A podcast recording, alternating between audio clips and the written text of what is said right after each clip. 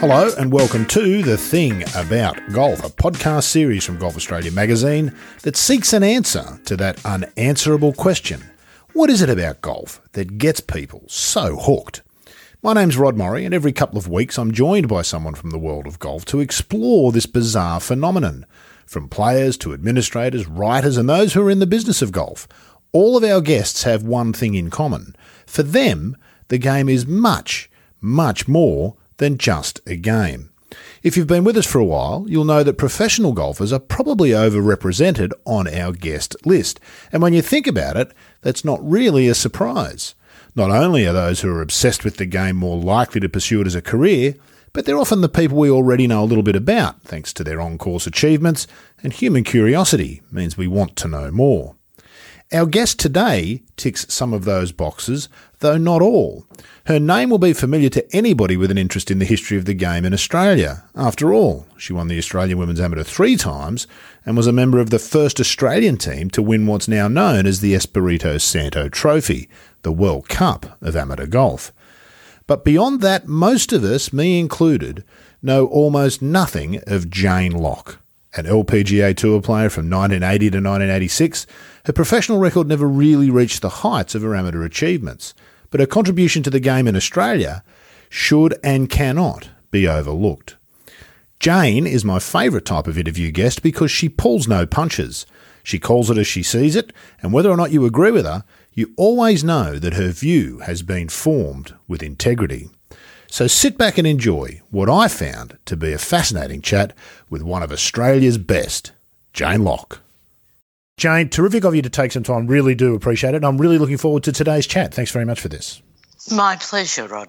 Well, you say that now. Let's see how we're going in an hour a bit. Good point. when we're uh, when we're all done, Jane. The podcast is called "The Thing About Golf," so that's our jumping off point. What's the thing about golf for Jane Lock? Oh, it's many and varied over the years. Um, it was an obsession when I was younger. Mm-hmm. Then it became sort of a um, passion mm-hmm. uh, in terms of just playing and teaching.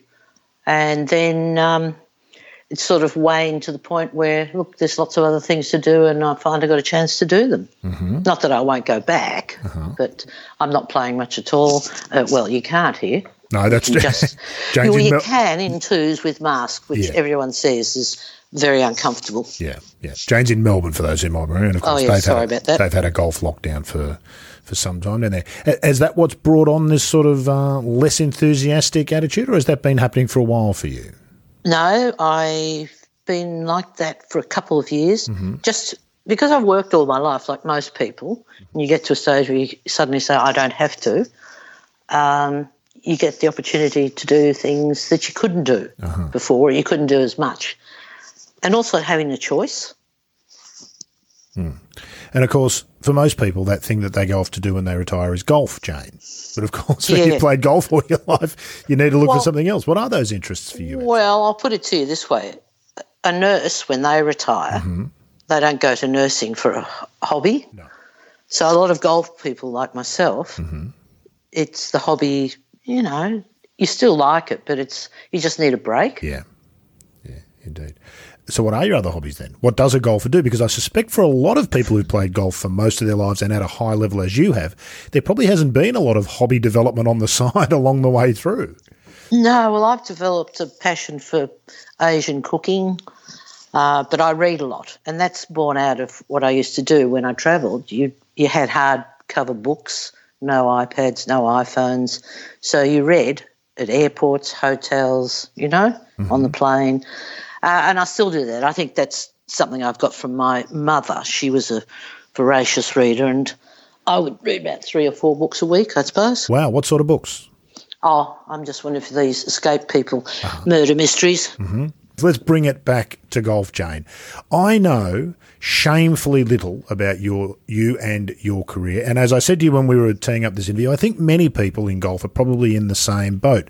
Yourself, Lindy Goggin, and Edwina Kennedy won a world championship, Australia's first women's world teams championship. And I suspect that we probably all recognise your names from that. But that's about as much as we know. And I don't think that that's right. So we want to explore a bunch of stuff today about the Jane Lock story. So let's go right back to the beginning. I listened to a really interesting oral history interview you did, I think it was about 12 years ago now, for the National Library. It's available on the internet if anybody wants to go and have a listen to it. And it was quite interesting the way you got started in golf. It wasn't sort of your first pick in terms of sport, was it? No, no, no, it wasn't. So tell us that story. How old were you? Uh, 14. mm-hmm. And? And we had a holiday house at Point Lonsdale. And uh, in the middle of winter, you couldn't really, when it was pouring with rain, you couldn't really go a few walks, you couldn't play tennis, you couldn't go swimming, you couldn't do anything. But my father disappeared off to golf every day. And, you know, he'd come back seven o'clock at night with, wearing his sunglasses in the pitch dark so you know what they were doing after golf. But he was playing a sport. Mm-hmm. So I thought, well, if you can play a sport in that sort of weather, I'm in. so he, he set up an old blanket on the oh, tea tree clothesline we had out the back, and I thought he was being very generous, giving me a brand new forward, but it turns out that he couldn't hit it, so he gave it to me. it's a perfect club to pass down. Exactly. You, you know, men's length, yeah. men's weight, uh-huh. thick grips. Yeah, indeed. But um, yeah, no, I had a real passion for it as soon as I started doing that. Because you were all other sports, weren't you? You did tennis and uh, netball and hockey, everything. You played everything, didn't you, prior to that? Yeah, hmm. yeah. Now, after learning how to hit into the, the blanket out the back, I'm sure that didn't keep you particularly engaged for a particularly long time. What was the journey to actual golf like then, then for, for you? Well, it's funny. With girls' golf was much bigger, and there was a good system run by Burtta Cheney, who was the doyen of women's golf of her era mm-hmm. uh, back in the 50s and 60s. And I used to play at Point Lonsdale, and they used to have golf camp at Anglesea run by her and all the volunteers, uh, just before Christmas every year, and that was for any handicap or no handicap. So I went to that, and you graduate to the Flinders camp, which was held in the middle of winter at Flinders, which is right on the coast. Uh, if you had a handicap of sorts, and you had to be invited to that one. Right. Uh, because we used to stay at the St Andrews Guest House right on the first hole, which is no longer there because uh, burnt down by fire. And um, I was, when I was 14 and just starting, my father being a member of Huntingdale, I couldn't join Huntingdale at that stage because they had a, I think it was an 18, I'm guessing here, 18 years of age or 16 years of age to be starting as a member or to join. So they just changed the rules to let me in because Burtta was quite dominant figure and they listened to her. Mm-hmm. So I got joined Huntingdale at 14 and I was already a member at Lonsdale. And at Lonsdale I could play, walk up the road with my bag and buggy and play by myself. And I had a couple of really nice old friends, and I'm, they're probably younger than me now, that used to take me and play with me. But that wasn't enough for me because they didn't like playing in the heat. And when you're young, the heat doesn't bother you. No. It right. doesn't exist. Nothing and bothers you, does it, when you're young? Nah. You, I look at people now and I think, oh, God, they're mad. But um, I was one of them. And I used to go and play. I know one time I played Lonsdale, played 72 holes in one day on my own, of course. Uh, but there weren't the crowds then, so you could do it. And it was obviously summertime. Mm-hmm. So, yeah, I was ridiculously obsessed. If you did that in this day and age, uh, Jane, you would be doing it for charity and you would tweet out and Instagram about a thousand photos of yourself doing it as you did because you'd be raising money. There is actually a world's longest day challenge that is exactly that 72 holes in a day. Oh, Ki- is it? Ki- yes, kids around the world. I think it raises, raises money for skin cancer awareness, if I'm not mistaken. Oh, uh, I think it's usually around this time of year. So, yeah, people will go through and play 72 holes a day, but not people like you were then, people like we are now playing 72 yeah. holes a day, which is a bit more of an achievement. Uh, well, it's, look, I only did it for myself. I didn't yeah, do it for cool. anything else or anyone. Yeah, indeed. Now, around that time, I think you ended up going to that Flinders camp once you'd got a handicap. And if I'm not mistaken, you said on this oral history piece, you dropped your handicap by a staggering sum in about a week. Yeah. What was that about? Well, you go out and you play your, your Stableford or whatever. And remember, I was, this is, I was 15 or 14, I can't remember exactly and you put your card in at the end, and Burtta had come marching out with her cronies who was running the camp and say, Now, who marked your card? So and so. Now, you sure this is right? I said, Yeah. And I think I had net 60, or I had net 57 or 59 or something. Wow. I mean, I really have to look it up, but that's why she was questioning it, uh-huh. because that's ridiculous. Of course it is. But I'd only just got my handicap under the car headlights of my father's Falcon or whatever it was on the 18th green of Point Lonsdale the week before that camp because I had to do that to get my last card in for handicap. Uh-huh. So that gave me a 36 handicap, I think. Uh-huh. And I left that camp on, oh I've been 19 something. I, Wow. I should have really looked it up before I spoke to you. Sorry about that. Doesn't really matter. Here's the thing, Jane. You could say whatever you wanted because I don't think anybody else is going to go looking it up or they'll know. So I think that meshes with what you said 12 years ago. So I'm going to say that's uh, probably about right. It's an interesting time in golf, isn't it? That beginner, and you, you see this. I used to cover an event called the, I think it was called the Lexus Cup at the time, then it became the Genesis Cup, which Golf Link used to run. And that was the, it was a sort of an average, long story short, but I used to have to win, interview the winners each week. And it wasn't uncommon to come across young kids who'd just taken up the game.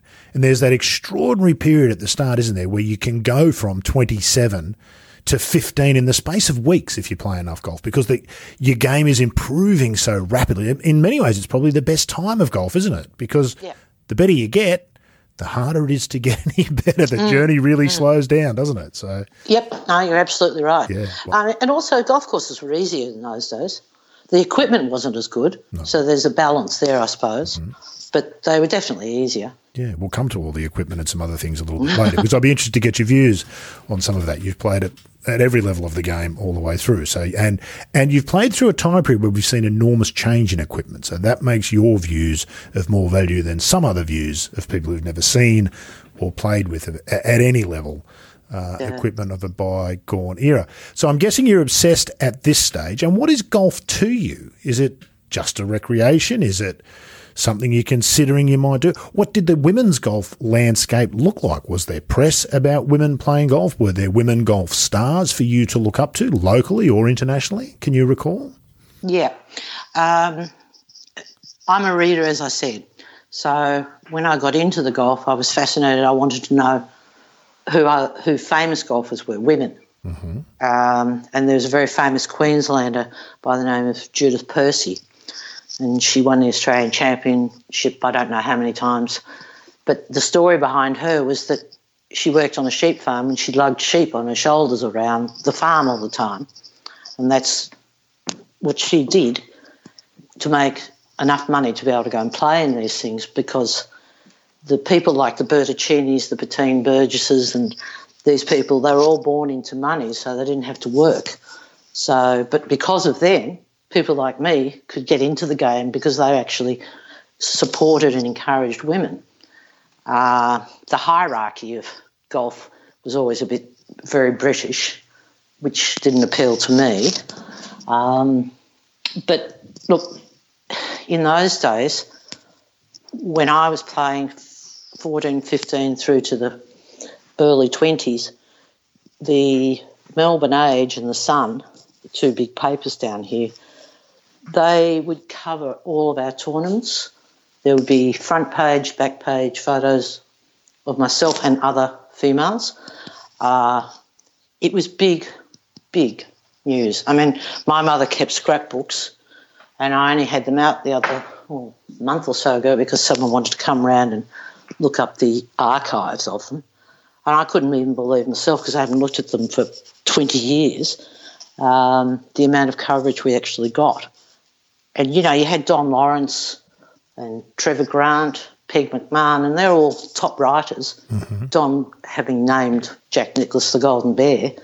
So they were covering our tournaments, even the Marram Cup, which is uh, a three, four day event down at Barwon Heads. It's just sort of a local thing.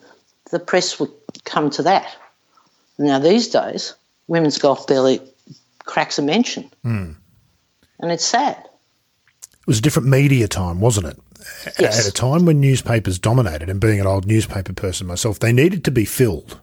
Yes. And if it was, and particularly when newspapers were a much bigger item where there was lots and lots and lots of ads, the ad, number of ads would dictate the number of pages. So if you're the only game in town for advertisers or the biggest game in town, mm. which newspapers were for such a long time, then you had lots of pages to fill. And so that's exactly what you did. And it was to the betterment of everybody, I think. You could find a lot more stuff in newspapers. Now, of course, we have the endlessly, the bottomless pit that is digital media, the internet. Mm yeah. But it's very difficult to be heard because you can put as much content on as uh, there as you like, and you're competing with the entire world for attention. What do you recall about your relationship in that case in those times with the press? That's a thing that's changed enormously in professional golf. Uh, certainly with amateur golf, where there, as you say, there's not much in the way of coverage. What was the relationship between the players and the press? I'm guessing you probably grew up knowing Don Lawrence, probably on a Very first well. name basis. Yeah, Don and I were good friends, but he had the personality to be good friends with everyone. Mm-hmm. Um, Peg McMahon, we had a hot and cold, but that's because I'm female and so she. Mm-hmm. And also, I'm I'm not the goody two shoes. I never was, um, and I speak my mind, and you know that goes down about as well as a lead balloon sometimes. so that didn't matter. We uh, look, Peg and I We'd, we'd have dinner, we'd do speaking engagements. Uh, same with uh, Don when he was alive. We'd be going to his place for dinner on a regular basis. So you, you actually had a friendship with some of them. Tom Ramsey, I can remember overseas, he was covering our um, Commonwealth team matches. And, you know, the whole stack of them. But, you know, these, these days, if someone wants an interview, um, they, they, they, sort of do it as you say. It's a, on the phone. It's not in person. Mm-hmm. So you can't get to know people. To me, on a phone. No, it's a very different sort of a thing, isn't it? It's one of the tragedies of the lockdown. When we started this podcast, one of the commitments I tried to make was that absolutely, as much as possible, the interviews would be done in person because interviews mm. are better when they're done in person. And we were going quite nicely with all of that until March, obviously, and then all sort of interviews in person kind of stopped, which was a real shame. Uh, because I it agree with you. It's a shame, it's a challenge for you. Yeah, well, there's a dynamic that you can't recreate on the phone, isn't it? A, when, when you're in the room together, there's body language and tone and inflection, things that you miss. You can't help but miss when you're talking through a device uh, that you can pick up on when you're in a room together. So we'll probably redo this episode after the whole COVID thing one day when we can sit in the same room, and that'll be nice. That would be very nice. It would be. Uh, it would be fantastic. As things are developing at this time for you, Jane, clearly you've shown some ability, uh, probably some above average ability. You've attracted probably a little bit of attention. Is your attitude towards the game changing? And and have you yet a young player in your position at the age of 14, 15, 16 today probably would have been playing for a few more years already. It's, it's yes, most likely. Yes, that's true. But they'd already be thinking to themselves LPGA, world domination, lots of money, maybe one day a private plane if we can get to that sort of level. Was that the sort of thing that, you, or, or was it still just a game and something you were doing for a bit of fun at the time? No, I've always maintained that it was just a game. I wanted to play it. I was trying to get better, but for myself, not championships didn't mean anything initially at all uh, until I didn't win a couple. So, and right. then I thought, oh, I do want to win those. Mm-hmm. So, but no, it was purely because I like doing it. I wonder whether that's healthier. Hard to say. It might be different for different people, mightn't it? Well, it is to me because I see a lot of the AIS, VIS, you know, kids these days. I know a couple of them quite well, and their attitude is it's it's a business. Mm-hmm they're, they're planning long term, like you just said. Which look, there's nothing wrong with that. Everything encourages it in this day and age, doesn't it, Jane? Including the amateur system, is all built around creating elite players who will go on unquestionably to be professional. In fact, it would be more of a shock if an elite amateur player announced they weren't turning professional. Yeah, which is the case with Lindy and Edwina. Mm-hmm. They both you know, could have turned professional, and I have no doubt they would have done very well. But they chose otherwise, mm-hmm. which is a different era again. But I think the trouble with this boosting and pushing of the elite players, on one hand, that's great to get the elite, but it's at the expense of the grassroots. And that's what I'm seeing. In what ways? So governance of the game is obviously a major issue. Golf Australia has gone through some real upheaval in recent years uh, since becoming Golf Australia. This whole push for one golf, New South Wales not a part of it, Western Australia not a part of it. Well, we shouldn't be a part of it. That's my opinion. All right. Because as soon as you give all the power and the money to Golf Australia, which Victoria has done, um, the first thing they tried to do was get rid of women's pennant. Now, women's pennant in Victoria, metropolitan pennant particularly, is much bigger in the eyes of uh, mem- female members of golf clubs here than probably in most states. I think that's true. Pennant or golf in Melbourne generally, I would say. Yeah, it is. And they're saying, oh, well, you know, we want to encourage elite young players. Well, excuse me, 90% of the golfers, female, the average age is not young. They're the grassroots of the club, they're the backbone. They enjoy their Friday pennant and their Sunday pennant, and they call it different names. And anyway, Golf Australia tried to get that through, and all the clubs were invited to send submissions from, via their committees. And fortunately, they had to back down and say, "Oh, but yes, next year there will be form of pennant and blah blah." The exact details I don't know, but this is, you know, how do you? And then on the other hand, they're turning around and saying, "We want to encourage more women to play." Well, that's not the right way to go about it. You know, I just I get so cross. It, which is good, and that's what we want to hear. And in fact, it's it's as things should be. And you mentioned before. Let's come to this first. You mentioned before that you're sort of a straight talker, and certainly that interview I listened to with you. I would imagine there's been times when that's been both helpful and a hindrance in your oh, career. Absolutely. Mm-hmm. But I, I don't, you know, why, why say yes to something that no is the only answer to? You know, th- there were times we supposedly have to bite your tongue. Well, why? If you see something that's not right, like kneel down before you tee off in the Canadian Amateur Championships in Winnipeg, Ontario, so they can measure the length of your skirt. wow. What year was that? Please. What year was that, Jane? Uh, ooh, 80, I think. 80, 81. That's certainly my generation. That's quite staggering, isn't it? Oh, well, try when we were in England. We went to St Andrews, we went to Troon, all the, you know, superstar courses on the men's uh, British Open roster. We were invited to play at the uh, the Honourable Company of Edinburgh Gentlemen. Yes. They invited us to play, but we had to change in the broom closet. We turned up at the gates of Turnberry and drove in to the clubhouse, and they turned us back around and sent us to the, the ladies' little turnkey house at the front of the gates. I hated all of that. Mm. I think it probably still goes on. It's still such a vexed issue, Jane. Now, I don't want to be impolite, but I must ask how old you are because however many years that you've been on the Oh. planet for, what I'd like to know is why can't we figure this stuff out? Why is this men and women and th- these political issues, why do they continue to bubble away generations down the track? Uh, there's a, in my mind, there's two or three.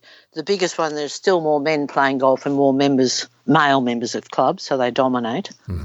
Uh, I know of, I think it is Edwina's club in Sydney, the Australian.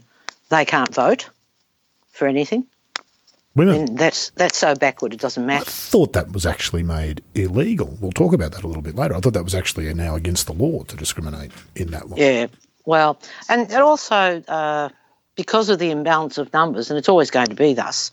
Uh, that's why women have women's committees, so that they can run their events and everyone's happy about it. Basically, women don't want to play with men, and men don't want to play with women in a, in that situation. The blokes want to go out on Saturday and play with their mates, and whatever other day of the week they have as a defined male day, and the women the same. And there's nothing wrong with that because they do play in mixed events and they do play together on other days. But, you know, competition days, they've ruined that, I think, at our club uh, and other clubs, whereby, yeah, they've had for some, probably 12 months now, maybe more, that you're playing in the same comp as the men and the women's tees are about a foot in front of the men's tees. So the scores are going to be all in favour of the males. And I, I'm a big believer in this 80 20 theory where, you know, we, the, strength of women is much less than a man, and therefore you have, should have the tees uh, set up in that ratio of 80% strength, so the yardages are more comparable, meaning if a hole is designed for a man to hit a wedge into a par five, women should be in the same situation, the average woman. But generally speaking, you'll find most women are hitting fairway woods or rescues.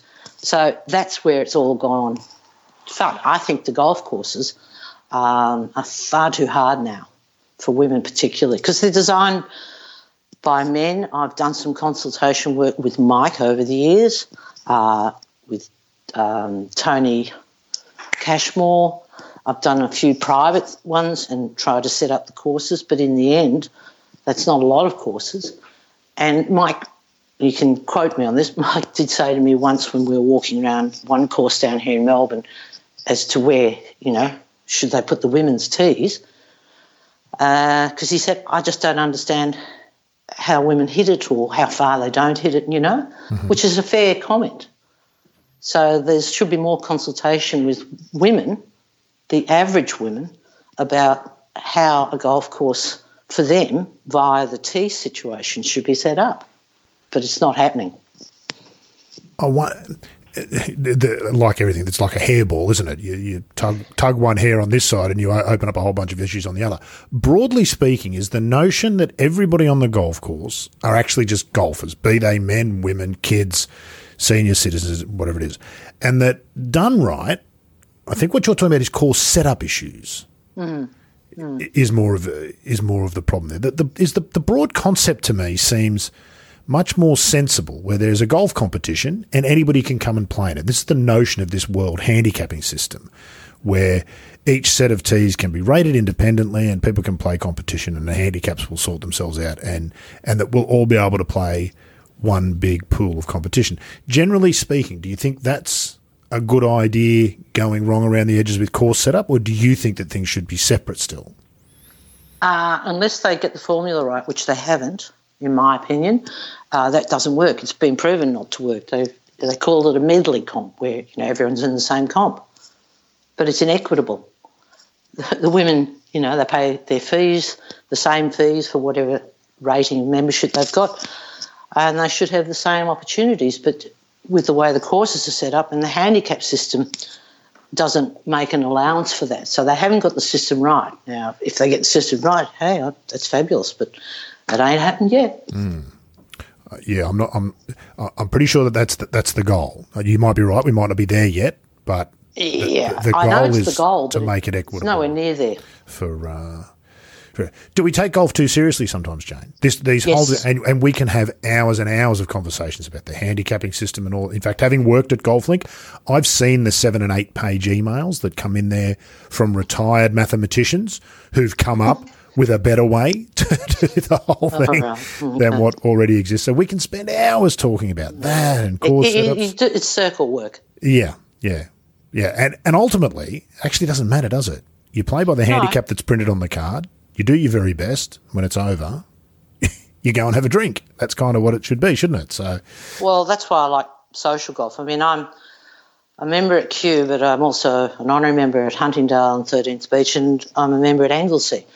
uh, you know, you can, I can play any of those courses if I like, mm-hmm. but not in competition. I'd rather play those courses socially with my friends rather than go into a competition. I've been there, done that, and that's where my attitude these days is very different. Um, I've had to go back and not had to, but I was requested, forcibly sort of thing, by my friends to play pennant a couple of times over the last couple of years because we'd lacked the numbers to fill the teams because we're losing members because the women are getting older. They go out of the golf club, they play bridge, and we're not replacing them with more women because women aren't still overall totally welcomed in golf clubs. There's still this uh, a male dominance. You know, I think they'd rather have us making hot cross buns on Good Friday. and I've had that said to me. My goodness. Well, wow. Uh, So it's still there. So that's why I just rather go social golf, forget competitions. You know, nothing else to do, more fun. Interesting. Do you play much? These, as you said, you're interested sort of wane, but sort of how much are you playing compared to maybe 10 years ago, perhaps? Oh, hardly at all. I haven't played for a couple of years, maybe one or two games or nine holes here and there. But that's because, as I said, I've been doing other things. For instance, at Anglesea, we have kangaroos on the golf course, and some uh, members there thought of the idea of doing roo tours for visitors. Thank God. So for a moment, I thought you were going to say you were shooting them. No, no. we've taken, we've been taking, they've been making thousands of dollars by taking Is that right? two carts out in the morning and the afternoon in summer, all volunteers from the golf club doing the driving and talking about the kangaroos, take them out to where the, the mobs are. Wow. And I've been, excuse me, I've been doing that for two years or so. That can't and be right, Jane, because this is golf and that's innovation. Those two things don't go together. I reckon country courses get it better. I do too. Well, they're forced to, really, they? they? don't have the funds, do they? That's right. So there's well, a famous old saying in golf, you know, they didn't have enough money to bugger it up. No. no. and also, when I was a kid, the interstate and national teams were majority made up of country kids mm-hmm. because they were allowed on golf courses. It was an access issue. That's right. It's an access issue, isn't it? Uh, which I think yeah. is probably still still the case to this day. I wonder whether the motivations for a lot of younger people getting involved in the game have changed. You can't help but look at the professional game, particularly the men's game, but also the women's game, which lags an awful long way behind, but those women who are at the top of the game are still doing very well financially. Thank you very mm-hmm. much. Not in comparison, but they're making more than golf writers. I can tell you that um, which is as it uh, as it should be. I wonder whether the motivations have changed for young people coming to them. Did you see anything along those lines as your career developed? You told us that for you it was just you just wanted to play, and then at some point, I imagine if you've got the sort of talent you have, there's nothing left to do in amateur golf. There's no point not turning professional. That's I imagine that, that there comes a time, and you can tell us whether that was the case for you or not. But do you see a change in the reasons that young people perhaps start to pursue golf? You're right about there comes a time when you've won everything and there's no more challenges available. So, and you wanted another challenge, or you, you went and did something else. Um, that's you know that's what happened. But these days, look, you know, if I was 14 or 15 now, I certainly wouldn't have chosen golf. I'd be playing soccer, I'd be playing cricket, football, because they weren't available for us. Mm-hmm in those days. So with the kids these days, you know, I think the choices of sports are much greater for them.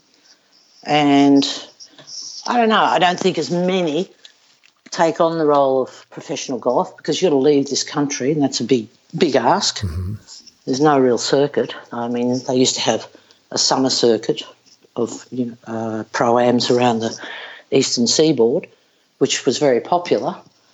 But um, the men have, you know, they they can do lots of tournaments like the Troppo circuit up in Queensland, uh, but there isn't that much available for the women. So they've got one choice only, and that's to go professional and play either in Asia, Europe, or America. Yeah. And I'll tell you what, getting onto those tours. It's well. I mean, I chose America I, would rather have chosen Japan, but in those days, and I don't know if it's the case now, the qualification rules were so stringent it was almost impossible to get on. It's so so those different. players that did go on to the Japanese tour, I take my hat off to them. Yeah, if I'm not mistaken, Karis Davidson, who plays in Japan, if I'm not mistaken, she's still under a I think it was a one or a two year requirement that everywhere she travelled, she had to take a translator paid for at her expense because she didn't speak the language. And I think that's quite common for international players. It's a very closed shop. It might yeah. be, aside from the men's senior tour, which they like to call the Champions Tour now, or the PGA Tour Champions to be correct, so we mm-hmm. don't call it that, that might be the most closed golf circuit in the world. Paul Lawrie won the Open in 99, can't get a start on the Champions Tour. Really? So there's the misnomer. Yeah, can't get a start on the Champions Crikey. Tour. So there's a misnomer there. And I Mm. think probably the second most closed shop in terms of uh, golf circuits is probably the Women's Japan Tour. Um, Yeah. Which is Yeah. very much so. Because, of course, golf in Japan for women is much bigger, and the same in South Korea. It's a much bigger professional entity than the men's game. Oh, look, even when we used to go over there at the end of the LPGA season in November, October or November, we go for two week, two tournaments in Japan. Everything was paid for, which was great because it's so expensive. Um, but they had the American president visiting Tokyo uh, on one of the days we had to go out and play golf, and all the courses are in the country, so it was an hour or two drive on the bus. But we had to catch the train this day. Well, I was travelling with one of the Japanese superstars, and everyone on the train recognised it, going and coming, mm-hmm. and in the streets. Extraordinary, and that was way back then in, Yeah. the, in the eighties. Yeah, yeah. If I'm not mistaken, I think there's, I don't think it's twice as many, but there's certainly more women's events on their tour in Japan than the men's events on the men's Japanese tour. Oh, is it? And yeah, and, and, in, and in Korea, most definitely by far the more popular of the two games is the women's game. Uh, we spoke to Dean Herden, who's been caddying up there for a long time, has caddied for a lot of South Korean players, and he said the quality of the players coming out and the and the the, the profile of the players within Korea. He said, you know, quite a few of them choose not to go to America because they don't need Yeah. to. And No. to be honest with you, Australians should understand that. Why would you go to America? And why would Americans come here if they can stay at home and make five, six, seven million bucks a year playing Mm. Yeah. golf in their own backyard? It's just the most sensible thing to do. Well, it's also the um, the language barrier too. Yeah, it is much easier, isn't it, to uh, Yeah. to avoid. You mentioned the, and I, I did note, by the way, that you very neatly dodged the age question. So well done for that. You didn't completely get away with it, but I'm going to let you off the hook if you don't want to tell us. That's fine. Oh no, no! I just had a birthday and I just turned sixty-six. So Oh, congratulations and happy birthday. thank you very much. You mentioned the LPGA. You went and played the LPGA. I'm going to say you went probably around 1980 Uh, ish, eighty-one. I think. 81. And I haven't mentioned, of course, three Australian women's amateurs you won before that, and three Australian junior girls amateurs. One year you won the both of them in the same. So you certainly had the credentials to think about turning professional and pursuing a professional career. So you did that. We'll come back to some of the amateur stuff later. What was America like? What was the LPGA like in sort of 1980? Were you happy? I mean, you said you'd preferred to go to Japan. Why would you have preferred Japan? How did you find America? Not everybody loves America when they. Um, look, it was work. It wasn't there for pleasure. Uh, it was a pretty. It wasn't a closed shop, but it was fairly closed. And when you're a newbie on the block on the LPGA, meaning women, uh, you got to sort of earn your position. Was it bitchy? Oh yeah. The men are bitchy. What, what group of women are not bitchy?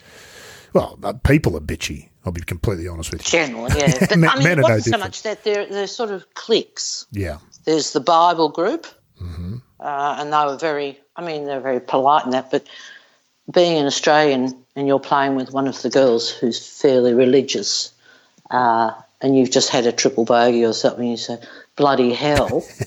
you know. Of course, now we're blaspheming the Lord, and this is in the middle of a tournament. Golf. So there are same. There's some strange things. Mm-hmm. Uh, look, this I knew a lot of those girls when they were amateurs when we played amateur golf world championships, and we were really good friends. But once you're on the, the LPGA, it's sort of like, oh, okay. It's dog eat dog, isn't it? Who, who are we talking Yeah. about? Who are the names we might recognise from that era? Who were the sort of the Oh. big stars of the game? Well, the superstar that I didn't play with much except on the LPGA was JoAnne Carner, What a uh. Beth Daniel, Amy Alcott. Um, oh, there's a whole stack of them. Um, oh, oh, what's her name? Lopez. Oh, Nancy? She was. Oh, well, she retired from golf, but she was brilliant. Absolutely brilliant. Sort of the Seve of the, the women's game there. Wasn't she? Just Yeah. this She won- charismatic, she dominant. Yeah, incredible. And a shy, humble, that rare thing, a, a genuinely shy and humble champion. Um, Hmm. Had an extraordinary gift, clearly. Well, well, she was amazing. I remember uh, being paired with her based on our scores for the third round in, I think it was Portland. And I mean, she's really nice. She's one of the nicest. Nancy was one of the nicest people you could meet. But I hit a nice drive down the first, and she sort of almost hit a worm raper down the first. And I thought, oh, that's not good. But she was still 30 metres ahead of me. I've hit a nice shot into the f- first green, but I was a club short, so I'm at the front, the pin's at the back. She scunged it out to the right, pin high, and then chips in a nice three putt. and that was the entire day's story. But there's someone who knows how to make a score when she's just not having the best day. That's, the That's sto- how good she was. that's the story of golf, though, isn't it, Jane? That is Mm, really sometimes. golf, isn't it? I'm sure you've had those days too. Probably in the company of somebody who looked up to you and thought, she can't be that much better than me. I'm a good player. And then you've done that to them and they thought Yeah. the same thing you did about Nancy. You've got some special magical gift that Mm-hmm. you've been given. It's not fair. It's not a fair fight, is it?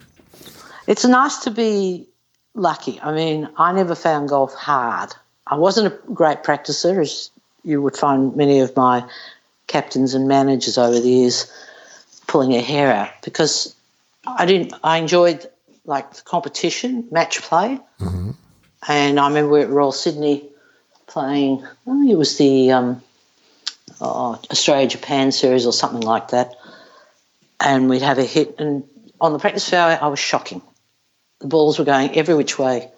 And my captain, who was Joan Fisher at the stage, told me later that she considered not even playing me that day because I was so bad on the practice fairway.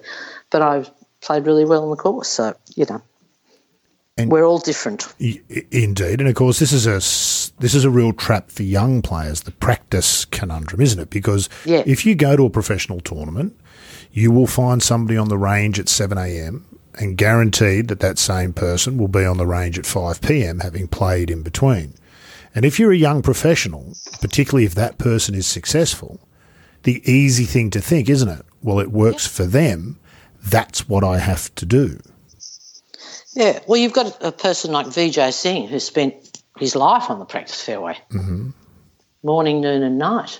But it doesn't suit everybody. I mean, there are probably tons of examples of great professionals over the years who hardly ever practice. They just, you know, have a hit and get out there and do their stuff.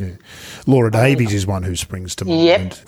She's not interested in that stuff. No. She's interested in what she does, how she does it, how she goes about it, and I think that's that's the best way to be. But you know, in the modern world, things change. As soon as a new club or a new teacher comes out with a new concept, everyone's into it. It's all about money. Are there new concepts, Jane? Does Jane Lock's golf swing of the 70s still stand up today? Could Jane still be a player today and successful? No.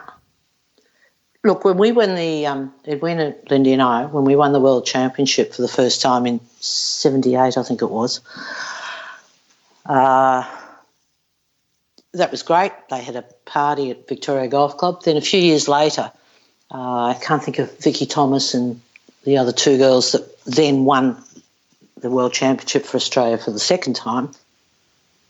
Were invited to that same cocktail party to celebrate their win we had a photo taken, them with us, and it was like looking at giants, though big, strong, muscular, tall girls, and we're all tiny little things. So, you know, it's a different world. They're all into it in the fitness and the length. The length they hit it these days is ridiculous. Would you have been like that? Would you have preferred to play in this modern era? You said you were a sporty girl as a kid. Yeah, no, because that means work. Go to the gym. First problem, right there. Uh, having to uh, having to do some sort of work. So, so how did you play the game? What were the strengths of your game? And I'm interested in the equipment you played at the time as well. I was staggered to find out that Jan Stephenson carried and used a two iron, and in fact hit one of her most crucial shots with a two iron when she won the U.S. Open in I'm going to say eighty three. Th- um, that would have been at Sacramento, I think, in California. Yeah, seventeenth hole. Perhaps she hit a two iron to a par five. I think she told me. But the point being, you could not find a two iron on the women's tour. I don't think if you. I think Angel Yin might carry one, and hmm? I don't reckon you'd have much luck finding a two iron on the men's tour in this day and No. age either. No, well, I, I because that's all there was a two iron through, you know, your sand wedge. Not a choice of 16,000 wedges with 17 lofts. and uh, But I remember that Sacramento tournament, it was the most beautiful golf course. and the practice fair was beautiful. So I thought after the first practice round, because you know US Opens are long courses, they're massively long, and I wasn't a big hitter, so I had to spend a couple of hours that evening hitting my two iron so I could get you know some sort of confidence in it. Mm-hmm. And you know Murphy's law, I didn't hit it once the next day. but my strength was my short. ga- I was accurate. Mm-hmm. My short game was good, and my putting was good, and that was it.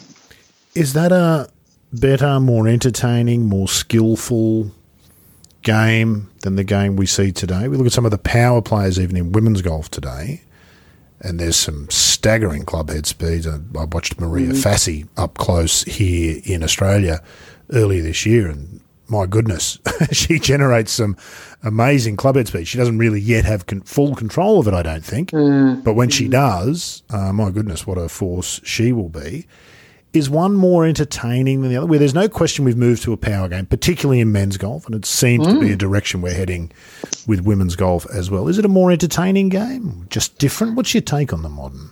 Uh, my preference is the short game is more interesting, but that's me. Um, it's a bit like when tennis went to hard court away from Kooyong, which was grass.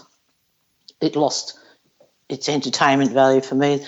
There were, the skill t- didn't seem the same because they didn't have to play a bigger variety of shots.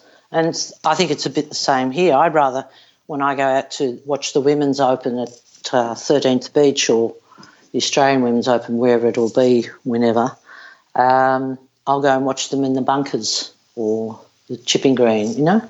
I don't want to see them hit the ball 500 miles. And do you still go and watch 13th Beach? Of course, you had a hand in the design. You mentioned that. We'll get you to flesh that out Just just the women's tees, Yeah, yeah. yeah. Yeah, but do you, so you still do go and watch some of the Yeah. top players? You've still got an interest in. Yeah, as long as it's not too crowded. I went to the Women's British Open a few years ago uh, at Liverpool, and of course, it's a really small course, so Yes. there's spectators everywhere, and you couldn't move. So I don't like watching golf that way. I like to see it with the space, and that's where 13th Beach really worked out. Oh, it's a fantastic event that Vic Open, isn't it? That that that ability to walk with the players. That would have been the Mm. norm, I'd imagine, when you played.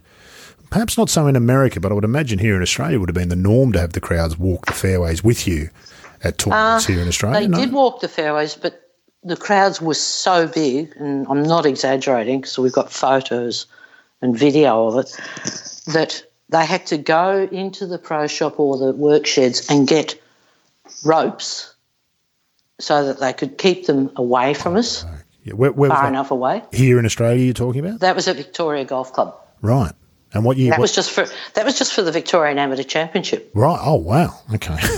Goodness me. Uh, pine for that sort of crowd in this day and age, wouldn't we? Um, you Don't sort of see it uh, because that that- that Vic Open. One of the great potential tragedies of the Vic Open is that it'll become a victim of its own success, and when you get a certain level of player tee up, which they're not far from having, it becomes almost necessary to have the ropes back in place, doesn't it? Whereas Yeah, that's when you'll lose the interest factor right. because it's Yeah. the novelty factor is still there while that's excuse me that's still going on. Yeah.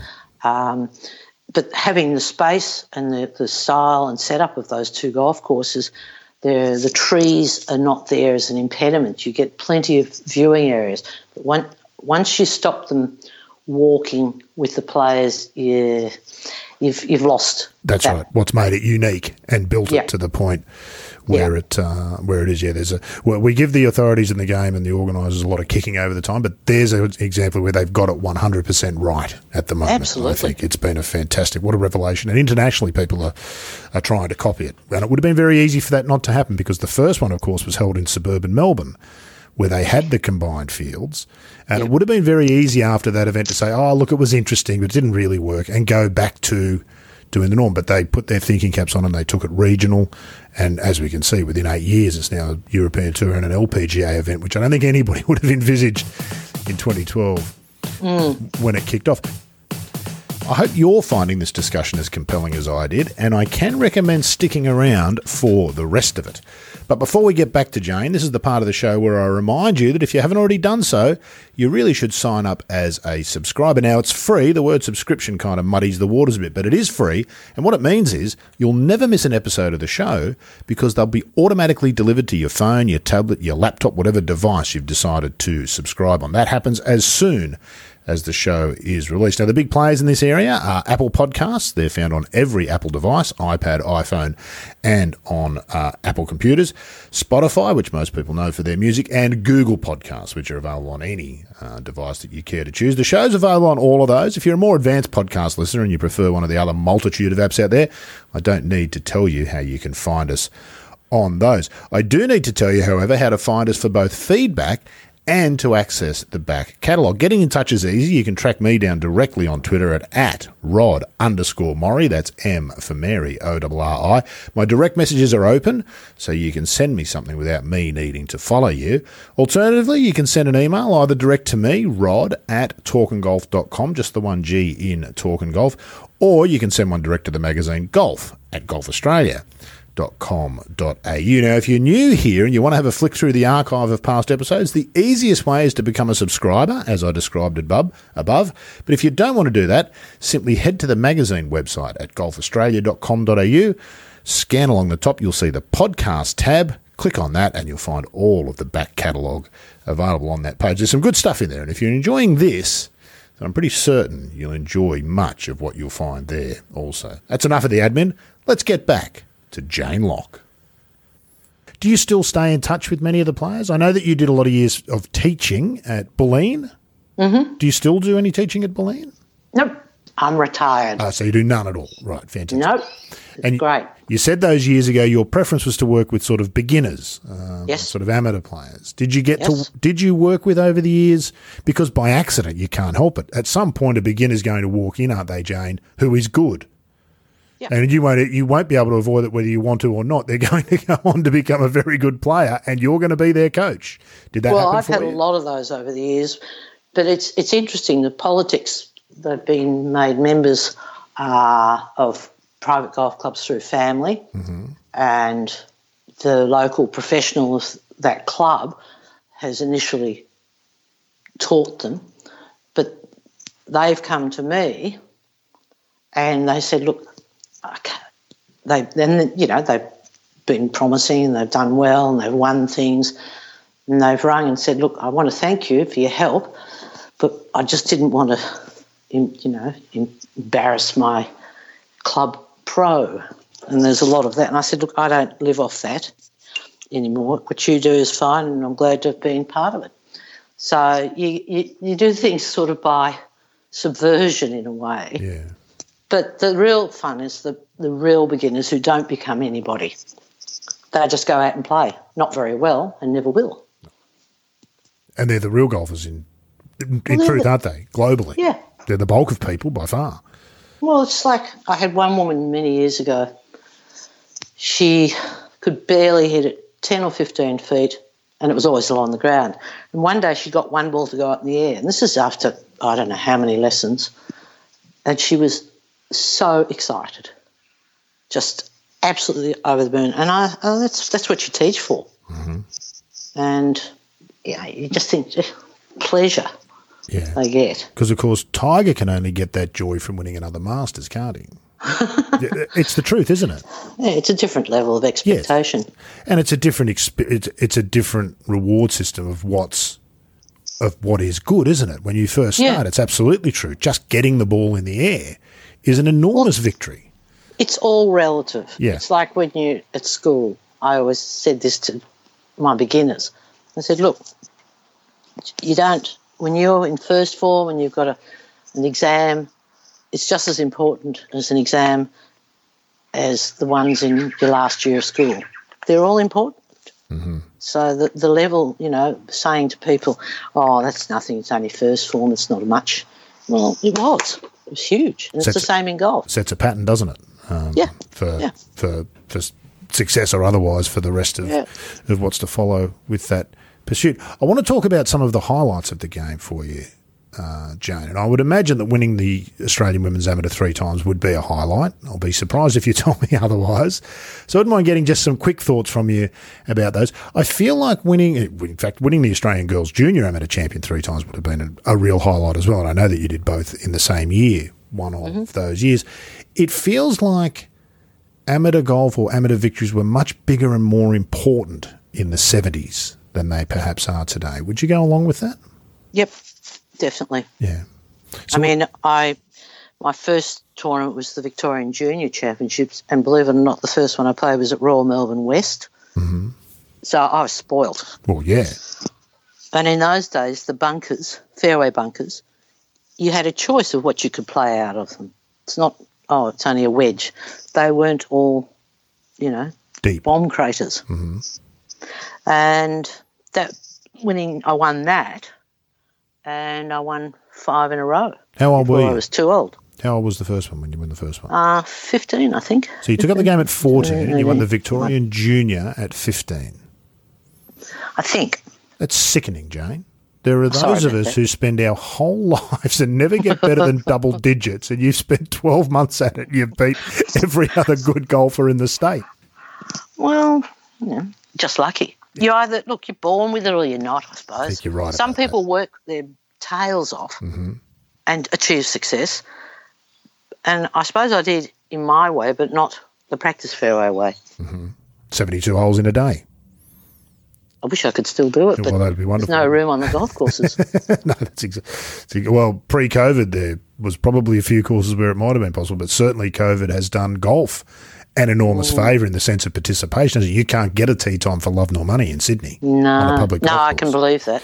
Um, uh, it's a bit the same here in Melbourne. They had a, a bit of a push from some of the private clubs uh, against Mr. Andrews, who's a, an avid golfer. He is, that's right. Um, to open up the golf courses. And I, I agree with it because it's an outdoor activity. Mm-hmm. You're not going to be, I mean, your ball's always going to go this way, someone else's ball's going to go that way. You're not going to be down the middle on top of each other. I've I've never seen the logic behind that. They can't use the clubhouse, and that's fine. Mm. Yes, contentious is, I think, how we would describe that. So back to we, I started you on this road, and then I interrupted you and took you elsewhere. How did you like America? Um, look, I met a lot of good people. We used to stay in private housing, which is billeting here, mm-hmm. um, and you you do meet a lot of good people and the, most of them are retired and rich and live on or near the golf course, mm-hmm. so that was handy. Uh, but I like playing the, the tournaments. I, you know, I got used to my own company, so I didn't mind sitting in airports trying to figure out who all the other people were in the waiting area, what they did for a living, and reading, and you know, hotels drove me nuts. I think I think I still would have preferred to go to Japan because mm-hmm. I like languages. Not that I could learn Japanese very well, but I could vaguely get by. I reckon you could have if you'd set your mind to it. If you're a reader, especially, I think. Yeah. That's the kind of mind that will turn itself to, and a very difficult second language to learn, an Asian language, completely foreign sounds and tongue Well, there's so many English. different levels of Japanese. Yeah. A friend of mine, a French friend of mine, was studying Japanese from, oh, first year in high school. And uh, when she went over there to work, she was about the fourth from the bottom in terms of who she could speak to in Japanese, in terms of authority, businessmen, corporations, etc. Right. And she was fluent. Would that have interested you? A whole different culture? Yeah. Yeah. yeah. I mean, with this lockdown, uh, we you know we had a trip planned to go to the states funny enough, because um, we'd been to a few other places and there were a few things that, you know, you could see over there. There's a lot of good places to see, but I wouldn't be going back there now, and not for the next several years. So I'd rather go back to Asia again. Mm-hmm. Yeah. Because it's always so, of course, what people don't realise about professional golf is that it's a lot of airports and hotels, isn't it? It's not like travelling the way people who work nine to five for a living and they have their two or four weeks holiday and they get on mm. a plane and they go somewhere and they have a. That's not that kind of travel, is it? it's a, it's a well, completely no. different thing. I mean, you, you, the system is basically if you're the average player on the tour, which I was, you basically you arrive uh, from one tournament, or you fly it on a Sunday afternoon with a corporation like um, Linoleum Corporation. Their jet would take you to a golf course to play a pro am on the Monday, for which you're paid. Then they'd fly you to where the next tournament site was. That's Tuesday morning. You uh, have got your first practice round, but you've got to wash clothes. Mm-hmm. Um, and then there's the pro am on Wednesday, and you have to go to the pro am dinner because of the sponsors. Then there's Thursday, Friday. If you make the cut, you've got to play Saturday, Sunday, and the whole cycle goes on again. Starts Now, if you don't make the cut, you've got to a be able to cover your expenses for the next week because the prize money wasn't that big, but it's all relative to the times. Um, so you're not earning money if you don't make the cut. You don't make money. It's it's the wrong way to describe it, but in many ways you're like a performing monkey, aren't you? Oh, yes, definitely. That's why um, there's a friend of mine who recently passed away said, uh, Ian Stanley, uh, he just announced to everybody at this big function, the Hall of Fame dinner, I don't know, I wanted to present this to you, Jane. You become a hermit. Just- I basically, yeah, I, I like my own company. I've got my own group of friends, and I don't like cocktail parties and social gatherings because that's what we had to do all the time, amateur and pro. So that's why I balk at going to all these things and much more pleasurable. It's the entertainer's dilemma, isn't it? Really, is that you rely 100% on the entertainment you can provide to hmm. keep the to keep the lifestyle alive, and at some point that balance can get out of whack. Hmm. I- Is there an element of John Huggan? I don't know whether you know John. John's a good friend of Clates's and one, probably one of the best golf writers in the world. We've had him on the show as well. He's a terrific fella, John. But he's sort of got a saying: "Love the game, hate the people." And John was- who? John Huggan. He's a Scottish golf No. writer. I don't know uh, him, but As he says, hate is too strong a word, but is that a sentiment that makes sense to you? Love the game, hate the show that goes with it?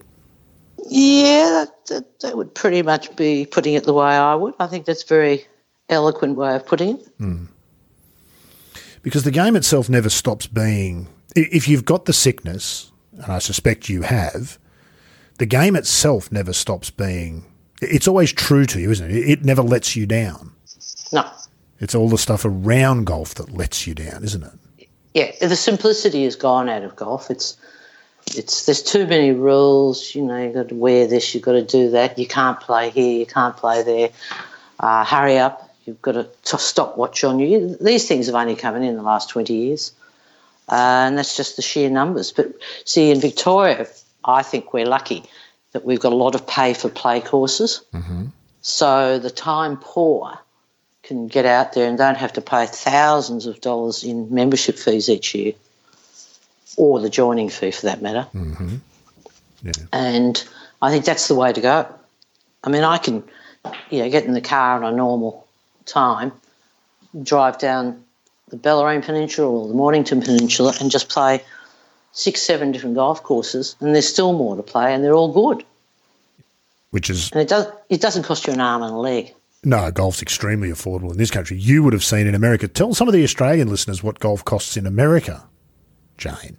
Well, Not all Fortunately, I didn't have to pay, No, but I've. I've heard a few stories when I was there. Uh, so with inflation, it'll be more.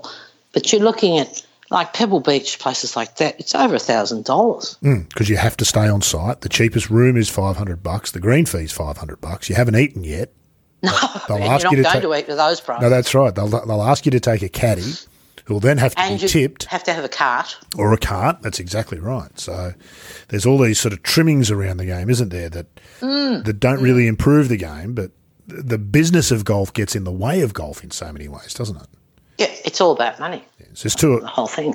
And here's two of us who've made the bulk of our livelihood out of the golf Yeah. in some form, complaining about the business of golf. I can see the irony in it. Don't send me emails about that, people. I can see the irony, but it is it is also oh. the truth. Has the game from time to time, or is all of that nonsense we've talked about there, has it disappointed you, Jane? I feel as though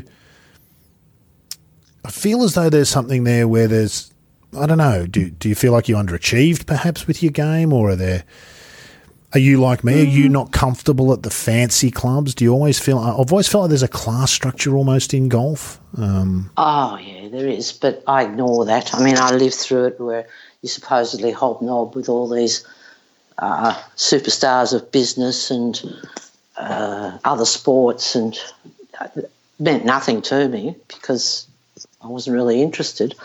But it, there's a lot of that that goes on, and I, I just think, look, it's a game. Go out and play, play with your friends, enjoy the views. You know, you go along the coast and play some of those courses. It's fantastic, but I don't like politics of clubs. I've stayed right out of it to the best I could. Um, people and would- it- peop- there's always something. yeah. Well, people would try to drag you in, wouldn't they, Jane? You're Jane Sorry? Lock. You must know better. You're Jane Lock. You've played on the LPGA. You must come and you must know what we should do here as a club or as a committee. We expect you to know more about the game than Well, it's everybody. the exact opposite. Yeah. Mm-hmm. They, that's what they don't tap into.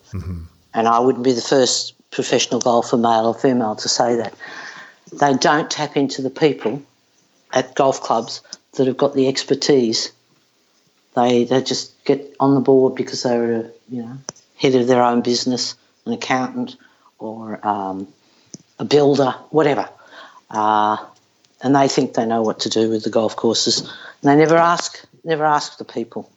They give you a token question here and there, but nah, they just, you know, once the, I always found that committees, once you get on a committee, suddenly the personality changes. It's almost like a uniform. I wonder if golf is different for players like you, Jane, and, and those who've got a real ability for it than for those like me who are terrible at it, but play it for most of their lives regardless. We must have a different attitude, mustn't we? If you were awful at golf, would you play? Well, that's the other consideration. For now, I don't play and I don't expect to play. Well, I do, but as well as I used to. There's no way. Age comes into it, lack of play, lack of preparation, uh, lack of commitment. So I would not be interested in playing rubbish. I think it was Dave, um, he's the Scottish golfer, he said he quit golf because he was rubbish at it. He got sick of playing badly. I can't think of his name. He's Scottish anyway. Pro, And that's you know. my attitude. I, I, you know, I'd rather give it up and play rubbish. Mm-hmm. But everyone's level of rubbish is different. That's true, of course, yeah. And, you know, some of my friends said, but I'd love to play your rubbish. And I said, well, you can have it, but I don't. That's right. The 10 marker looks great to the 20 marker, don't it? if, if I could Hmm, just play like that 10 marker, I'd be happy. And the 10 marker looks at the 5 marker and thinks, good Lord, why Hmm. do I bother? well, I use the analogy for a lot of my clients. I always encourage them to go to the women's tournaments. And this is the men I'm talking to. Go and watch the women professionals when they're down here. And you'll be able to relate to them better than you'll be able to relate to the men because they're so way out of their stratosphere. And the other thing too is you go to the men's tournament or the women's, the same thing. Go to the practice fairway and they're not the caddies aren't wearing their names of their players yet, their bibs, mm-hmm. and they're all hitting these super shots, and they all look like Tiger Woods in terms of what they're playing. You get them on the first tee, and there's the difference. Suddenly, there's the superstars, and then there's the also rans. But on the practice fairway, they all look the same. And all hit it. What's that about, Jane? That's between the ears. Yeah. Is that ultimately the key to golf? Top level golf? Yeah, yeah, nerves. That's that's when people, you know, you get to an age, nerves must play a part because, you know, young kids have got no nerves. Um, but the older you get, the more you think about it, the more you know what can go wrong. Mhm. Um, but when you're playing on tour, the courage of your convictions and the belief in yourself has to be as good as the shots you can play on the course. I mean, uh, the practice fairway, sorry. So if you can't translate it from the practice fairway to the golf course on a high level, on a regular basis, then it has to be between the ears. Big shots at big moments are really only Mm. ever played by the very best, aren't they? They're the shots we remember. You know, the, the Yeah. Hogan one iron into 18 at Merion and some of the shots the Tigers hit over the years, the highlight reel of of just specific shots at specific moments that m- Yeah. most players would have balked at the challenge, perhaps. Even, Mm. even his peers would perhaps balk at the challenge. Not necessarily because they don't have the talent to hit the shot, just because the potential for disaster if it goes wrong sort of takes over. How would you rate your own career, Jane? Because particularly given your amateur career, and we know that here in Australia we have limited, you know, you, don't know how good you are until you get with the very best. That's one of the reasons most people want to go on.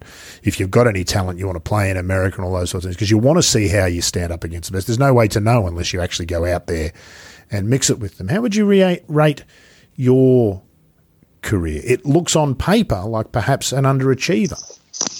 Yeah, no, that's fair. I think I achieved everything I wanted as an amateur and possibly more. Uh, as a professional, uh, I had a couple of good years, but I was never, you know, I got into the top 20, top 15, but I was never in the category of a true star. I was I was a player and I made a good living, but I was never a superstar. Did you want it? Oh, well, if you're over there doing it, you may as well. No, but did you want it? It's one thing to say, well, know, if you're over there, you may as well. But did you want it? Was it your life's goal? I'm guessing that when you were an amateur, that winning the Australian Women's Amateur was all you had in mind at some point in life. It drove everything. Did that same thing happen to you as a professional, or did the game lose something when you turned professional for you personally? Um, well, I turned professional late, like I think I was 24 or something, and that is late. Uh, and maybe the best had gone, I don't know. The very best, I don't know. Um, it would have been nice to be able to be there in the top 10, but that didn't happen. I got, I think, low teens, and I was pretty happy about that. But the dynamics change every season. And to be honest, the one big factor is the length. Most of those players were very, very big hitters. I'm not a big hitter, never was. And I used to, when we had practice rounds at courses, there was another, I can't think of her name, uh, girl there that always looked out for me and I looked out for her to have practice rounds with because we both were short hitters. We just couldn't bear the, you know, practicing with these players that were bombing it past us all the time. You get that enough during the actual tournaments. I mean, some courses, um, I remember one where you had to tee off over. It was a huge carry of water. I mean, I'm not short, short, but I'm not long. And I, could, I just kept plonking it into the water because I couldn't get over it. And I talked to the officials about it during the round, and they agreed that if they could, they could they would put a tee because I wasn't the only one going in the water, but there was nowhere to put the tee. So you know that that gets to you. You get a bit sick of that. That's an awful place to be as a professional, too, isn't it? I mean, hmm. Yeah. That's a yeah, indeed. Did you try to get longer? We know that's a mistake that a lot of professionals have fallen for, particularly in the more modern era, chasing distance and losing everything else that makes them what they are. Well, the funny thing is, and it goes back to equipment. Um, I hit the ball longer now than I did then. Wow. And it's nothing to do with me getting stronger, I assure you. Yeah. It's the equipment, it's the balls, the shafts, you know. Giant heads on the drivers in particular. Yeah, yeah. That's been a huge change, obviously, in professional golf. It almost always comes up on this show at some point, as I think it does if you have have a golf discussion. What did you notice about what clubs did you play when you were sort of at your peak? Did you have any sort of a club contract or Um, well, there's two things. I had, uh, I don't think it was a contract, oh, it might have been with Spalding, uh, Australia. I used their clubs for many years, and they're all steel shafted, laminated clubs. And then in Japan, um, uh, Hiro Honma, oh, he nice. he rang me, or had his secretary ring me, and asking me to, would I like a set of his clubs? Well, they were the latest, greatest. So I went into um, his shop, come factory in Tokyo, and it's just outside of Tokyo, the factory. And he made up a set of uh, graphite, sha- my first set of graphite shafted clubs, and they were just beautiful, absolutely beautiful. And uh, you know, he had them initialed for me, and but they made such a difference because I could create more club head speed because they were nice and whippy.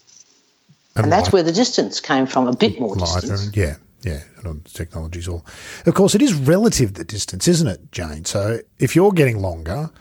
Well, those girls who were bombing it past you before, they're getting longer too, aren't they? So, do we yeah. achieve anything, or are we just on a on a treadmill here of the same oh, kind I of? Think, look, it's a, on a personal level. You just feel better about hitting it longer and not worry about what they're doing. Right. Um, you just think, oh, that's better.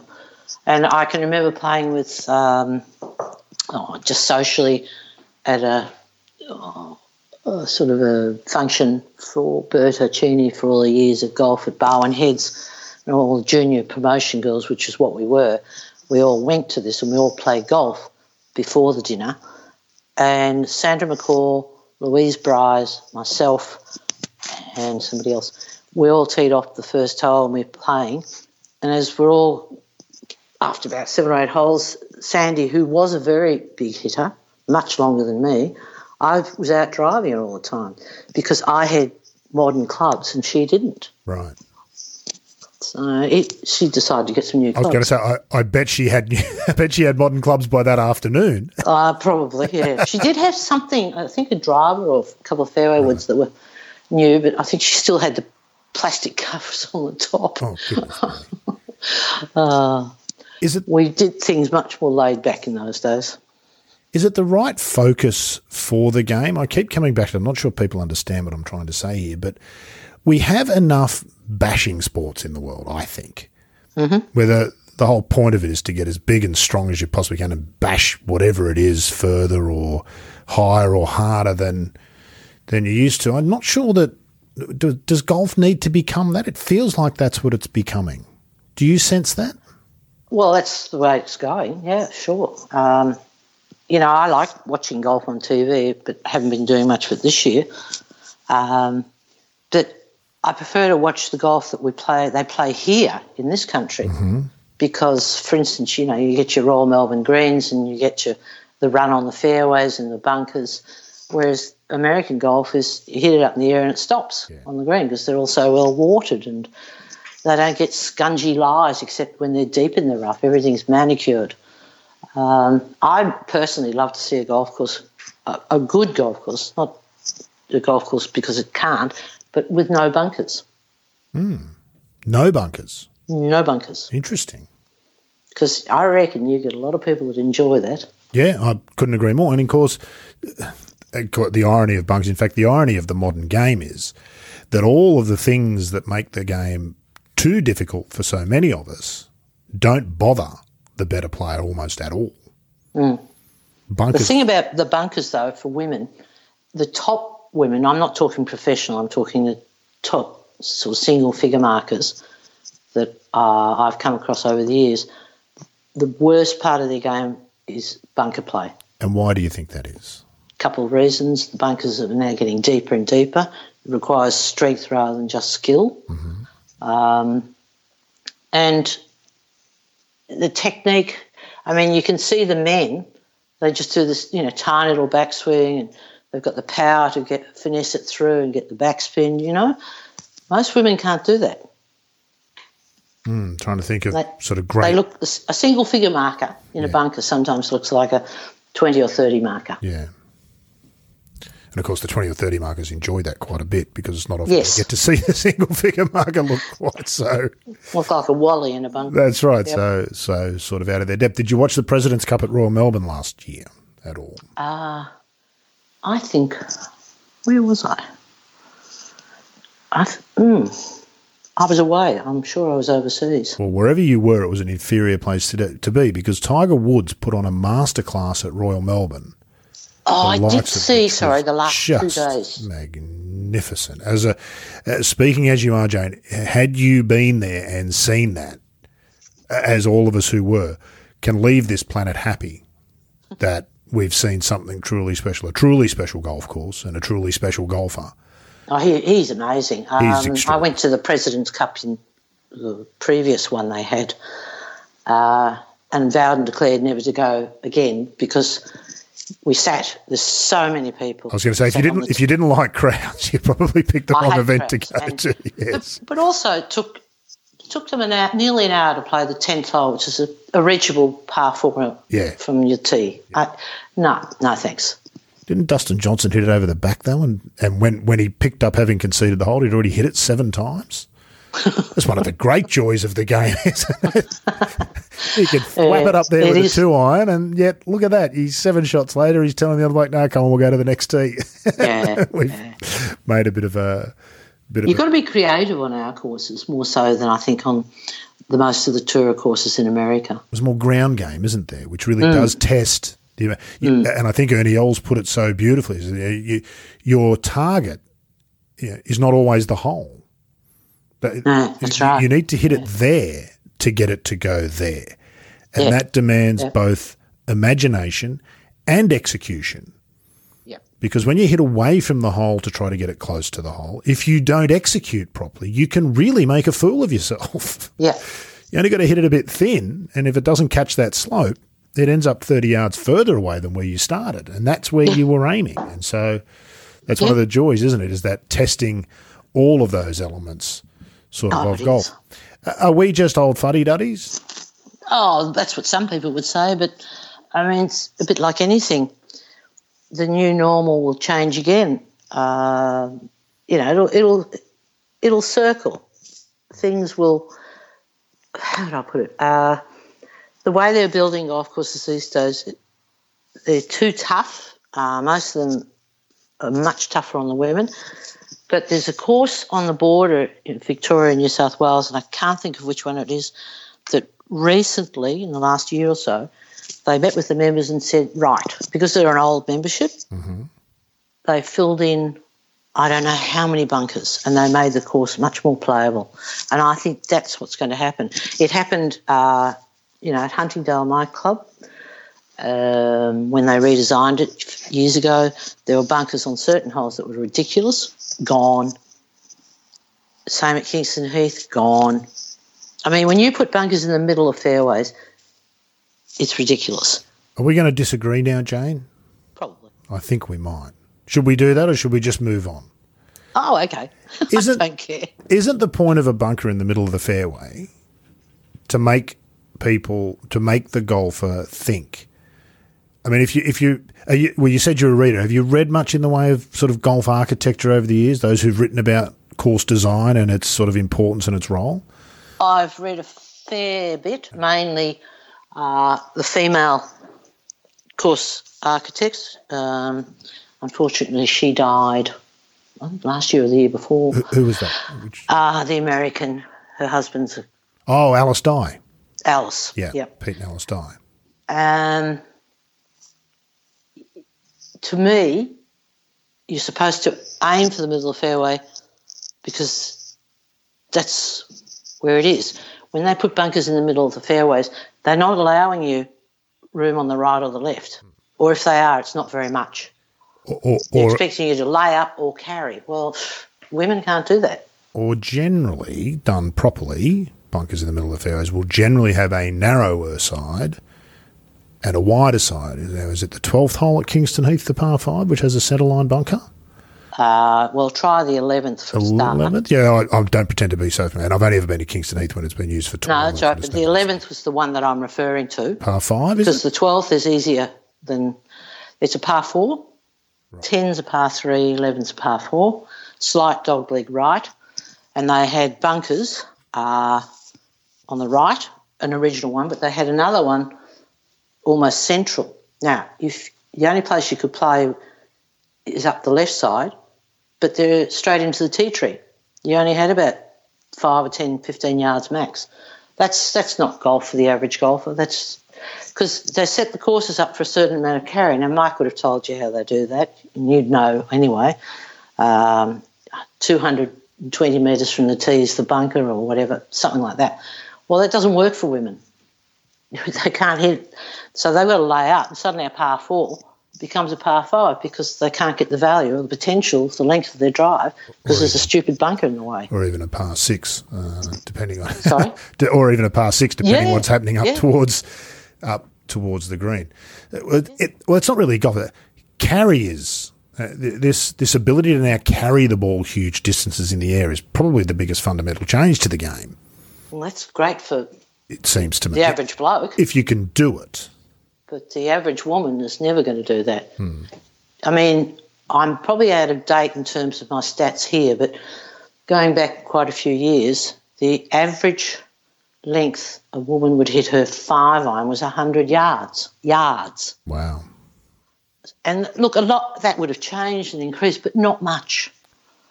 So it's you make golf courses for women easier, and it won't affect the men because you can change the tee positions, and tees are cheap to make. Uh, it'll love be a lot better. Uh, Duncan Andrews, who co-owner of 13th Beach and the Dunes, and several others as well, uh, he when he set up the idea of the golf courses there with his partners, he said, I want to make the course friendly for women because if the women enjoy it, the men will come back.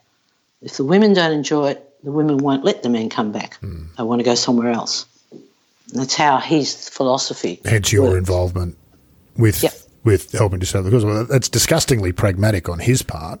Some, at some Oh, level, that's offensive. It would be all about money about from Duncan for sure. it's very it's very pragmatic there's no question about that so what was your experience like then so you laid out most of the let's call them women's tees did you at 13th beach both courses or Yeah. Um, Tony Cashmore's the designer and a brilliant designer at that, I might add.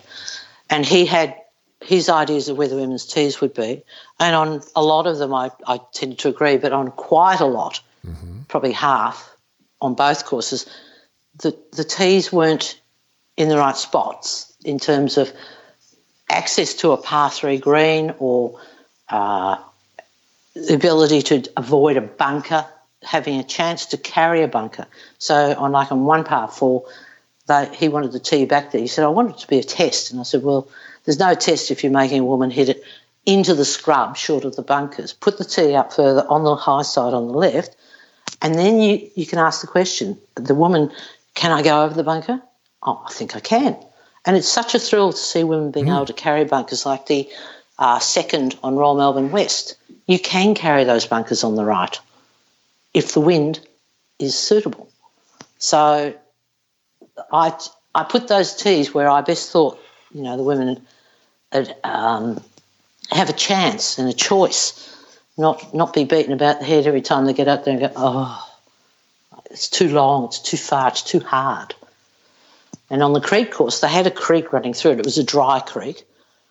Um, but where the problem was, one of the tees, and I think I was responsible for this, put you in a position where you could only play it to one side, so you stayed short of the creek, which was on a diagonal aspect of the hole, so that you could then play it down the next. But invariably, uh, downwind, you could get over it. But again, the average player still had to hit three woods in there. right And a par five, the green's supposed to be receptive to a short club. Par fours, a medium. And par threes, a mix. I, that was a simple formula when I was growing up. and just to back up a bit what what sort of reaction did you get did you get your way with where you wanted the women's tees placed at 13th beach and what sort of response did you get I got my way. Mm. Um, from I don't think Tony was overly thrilled. you're, you're probably on the right track then if if, if there's a bloke disagreeing there's a good chance you're on the right track Yeah. Um, but I worked on the premise that I was trying to do it for the average female. And when they had the Vic Open there, the professional women were, they only used about two of our tees, and quite rightly, because they're bigger, stronger, longer. of course they're, well they're, So they're those, those tees were for the average golfer. yeah And I have had, and I'm very happy with the feedback that I've gotten. okay And from a lot of people who don't know that I actually had a hand in the tees, saying how much they really like 13th Beach courses because they're playable. well that's encouraging. See, Barwon Heads is the same. Yeah. Very playable. It's old fashioned, and that's what we, you know, you love about it. Wonderful It doesn't bang you around the ears. indeed what do we need to do to get more women interested in golf apart from just be nice and welcoming that'd be a pretty good start That'd be a start. yeah as, as blokes that'd pay to remember to occasionally be a little bit chivalrous and share and Um, Most blokes are okay. It's just there's there's a small number that think men are here to rule, and that's the end of the discussion. Uh, and Will you, that change genera- generationally? Do you think that'll change, Jane? We'll come back to the question about what we need to do. do you think so. Um, it has to, doesn't it? Just as an example, I know that the uh, elite players in the modern era, both girls and boys, men and women, uh, share the same facilities, camps, coaches, and so sh- just just there, that's a huge difference, isn't it? And an important one because apart from anything, the boys learn some respect for the girls because they see a how hard they work and b how good they actually are. I'm not sure that was the case 20, 30 years ago. oh, no, nothing like it. You never interacted with the men except at the Vic Open when we played uh, in the same field as the men, but not with them. That didn't go down well either, did it? No, well, With Ted everybody. Ball didn't really like the idea of being paired with me, so he didn't. And why was But they that? Were you, deliberately paired him with me. were you nasty to him, or did they? No, he was he was a. I don't think he liked women playing golf, and his partner, Caddy, she was. Oof, they weren't very nice. Did you did they pair you with him because they felt you could stand up for yourself No, it was publicity. or for publicity? Because he'd said prior to the tournament, I think, that Yeah. you, he didn't think it was right and therefore they had to find somebody who wasn't a shrinking violet. Yeah. And who do you go to when you don't want a shrinking violet? Well, Lock. She's your girl for that. Mm, I think they did. I did get a few phone calls asking, and I said, I don't care. Did you relish Why? that in a way? Not really, because it wasn't very pleasant. As opposed to the same tournament, one of the rounds was um, I played with uh, Billy Dunk in at Huntingdale in that same tournament, and he was just lovely, You couldn't find a nicer guy, could you? absolutely lovely.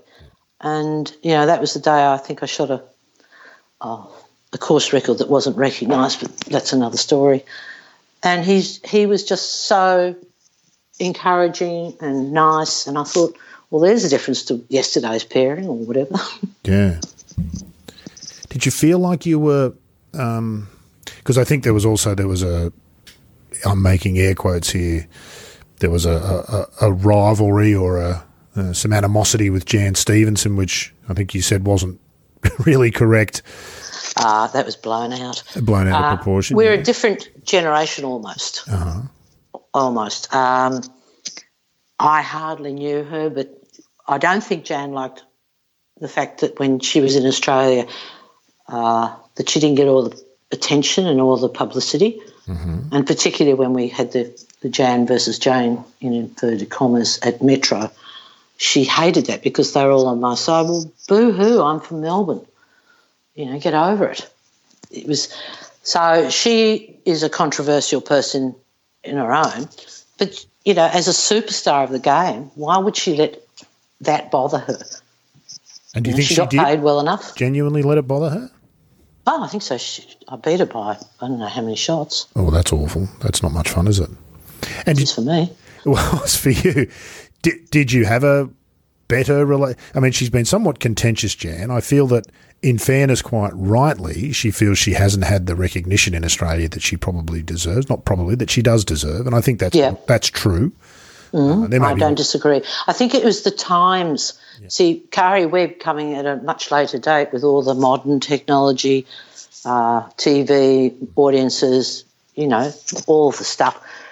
Um, Jan was over there and very well known over there and lauded over there But over and treated there like a is- queen, yeah. which is quite right. She was a superstar. yeah. Uh, but she didn't get to play here. There was nothing here to play in. Yeah.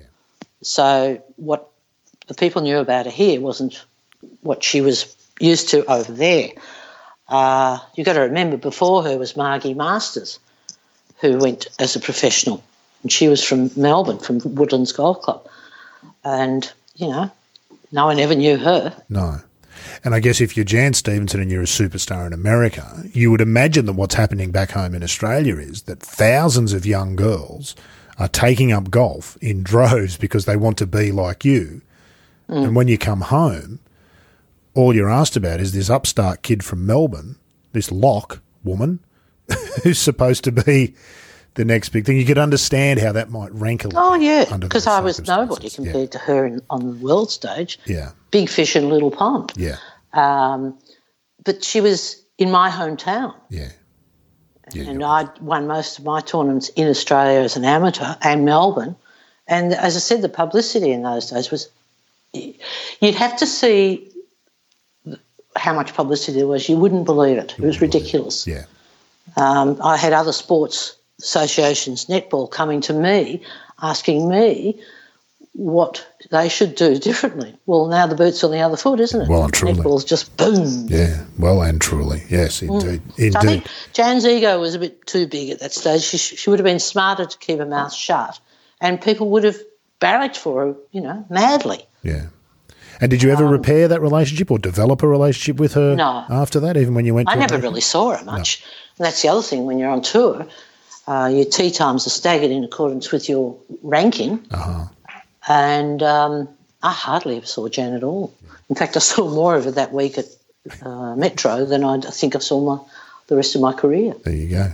Clearly, you took some satisfaction from the end of all of that, uh, as you should have too, by the sound of it. I couldn't see any point in feeling sorry for her. She's making a ton of money. Uh, no, She's very right. successful. Yeah, yeah, yeah. You know, don't begrudge the hometown their chance to barrack for someone from the hometown. It's That's like right. football. And and and the great champions, the Bobby Lockes and the probably like actually that's a bad example, probably not Bobby Locke, but No. you hear you, you hear famous stories of, of the really great pros who would always say you, you don't ever beat the club pro.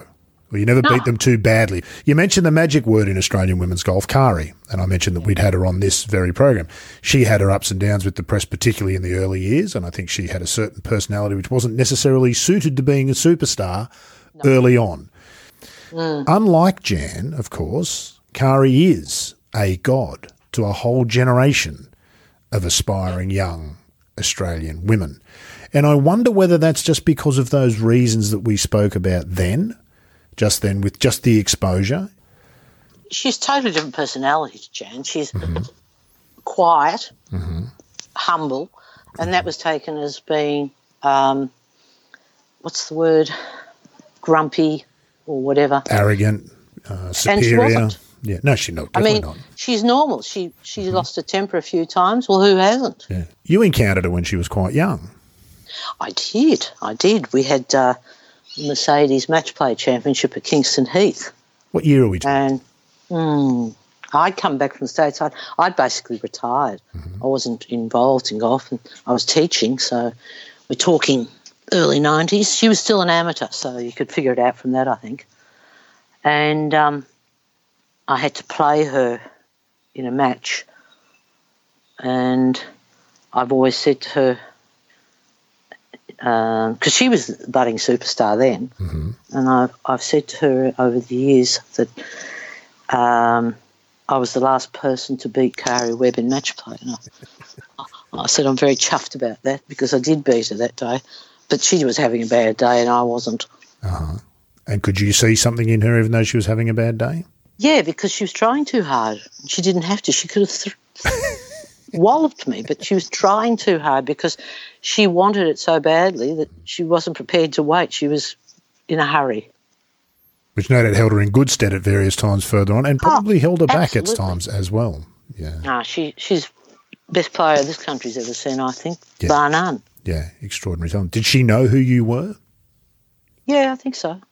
She's one who seems to have a grasp on the history of the game. She's always talking uh, extremely fondly and, and with great pride about the founders of the LPGA. She's genuinely invested in something mm-hmm. bigger than her own game, isn't she? Mm, mm. Well, it's the way she looked after, you know, the Australian amateurs that she's mm-hmm. had over there on tour, in tournaments. You know, mm-hmm. she's done the right thing. Yeah. Uh, she didn't have to either. It's it's not, That's not part of the deal. She well, she's big enough to do whatever she wants. And nobody could ever criticise her for it. But she genuinely sees something. In fact, I asked her straight up, and she said that this was definitely the case. She actually feels like now is the start of the most important period of her career Good because her influence won't be just on her. No. It's about this whole generation of up and coming players, not just Australian players, but women more generally. She, like you, probably would have been a cricketer had that been an option. Yeah, I would have. As I said, these those opportunities hmm. Did not exist. You could. I mean, I loved baseball. That was a dream. I just loved playing baseball, but there was nothing. Nothing. Once once you know you left school, that's it. Yeah. So these days, the, the kids have got a hell of a lot more choice, and they're making it too. And that's part of the reason why we're losing or not gaining uh, females. Yeah. And the way they're treated in clubs, the kids, they get ticked off for their dress and. Yeah. Uh, did you bump up against a lot of that? You were a member at Huntingdale. Your dad was a member at Huntingdale, so of course, as you said, you got into Huntingdale a little bit early, or because you were and had success quite early, did that bring a certain level of cash that protected you from a lot of that? Um, I'm not sure. Um, even after I'd had a successful career, you still get the, the chauvinistic attitudes. It's still there. Mm. Uh, being successful male compared to successful female are two different entities. Um, but as I said, I ignored most of it. What do we do about it, though, Jane? Do, should we do something about it? Is that just well, how the world is? Well, unless you can change the mindset of the majority of club mem- members, uh, especially the blokes, unfortunately, I don't know what you can do about it. See, you can't generalise either. I, I sort of don't like that, but I can only speak for the clubs that I am involved with.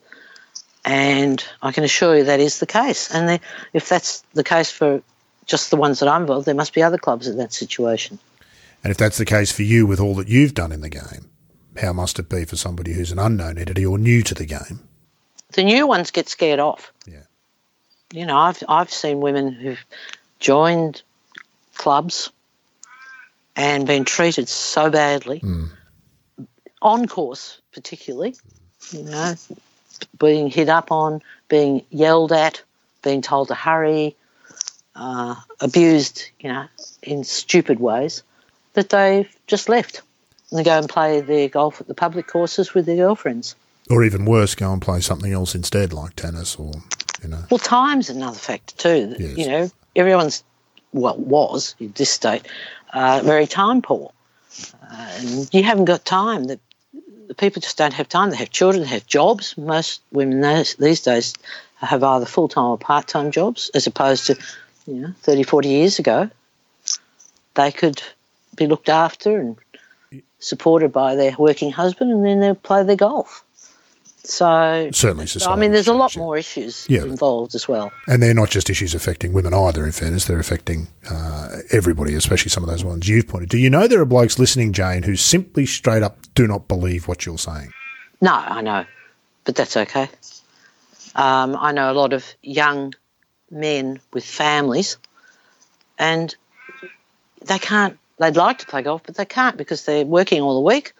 And they've got three kids at home and a wife and rightly, you know, she would like to have his company and help with the kids on the weekend. And that's another bugbear. I'd like to see nine holes. You know, when we've had course rec- uh, reconstruction works over the years, the course was reduced to 12 holes. And you know what? That's a perfect size mm. game. Oh, yeah, you've, you've, uh, that sound you hear, Jane, is a can of worms opening and it's you that's opened but it. But they used to, wasn't it originally only nine or 12 holes? Prestwick was 12 holes where they played the Prestwick. very first Open, uh, was only 12 holes. This 18 hole thing is. I don't in, know where that came from. Um, St Andrews uh, was 22. They reduced it by four holes to make 18, and that just became sort of the standard. And of course, the only thing you can divide 18 by is two, and so you get nine and that's where we kind of and so in fact there's a fantastic website that you would love by a Iceland golf course architect called Edwin Roald, who's a fantastic bloke. And I've got to tell you, the, the golf in Iceland looks absolutely amazing. Really? really incredible landscapes, these volcanic sort of deposits just sticking up out of the ground out of nowhere. Oh. Wonderful, wonderful, wonderful stuff. But he's dedicated his life to trying to answer this question. He's actually got a website called why 18 holes. And there's some really interesting stuff on there. And yes he's a in fact i must get him i might even get him on this show one day. He's a really interesting guy. And, and he's a golf course architect in iceland. Wow goodness me. Yes. Pia Nilsson.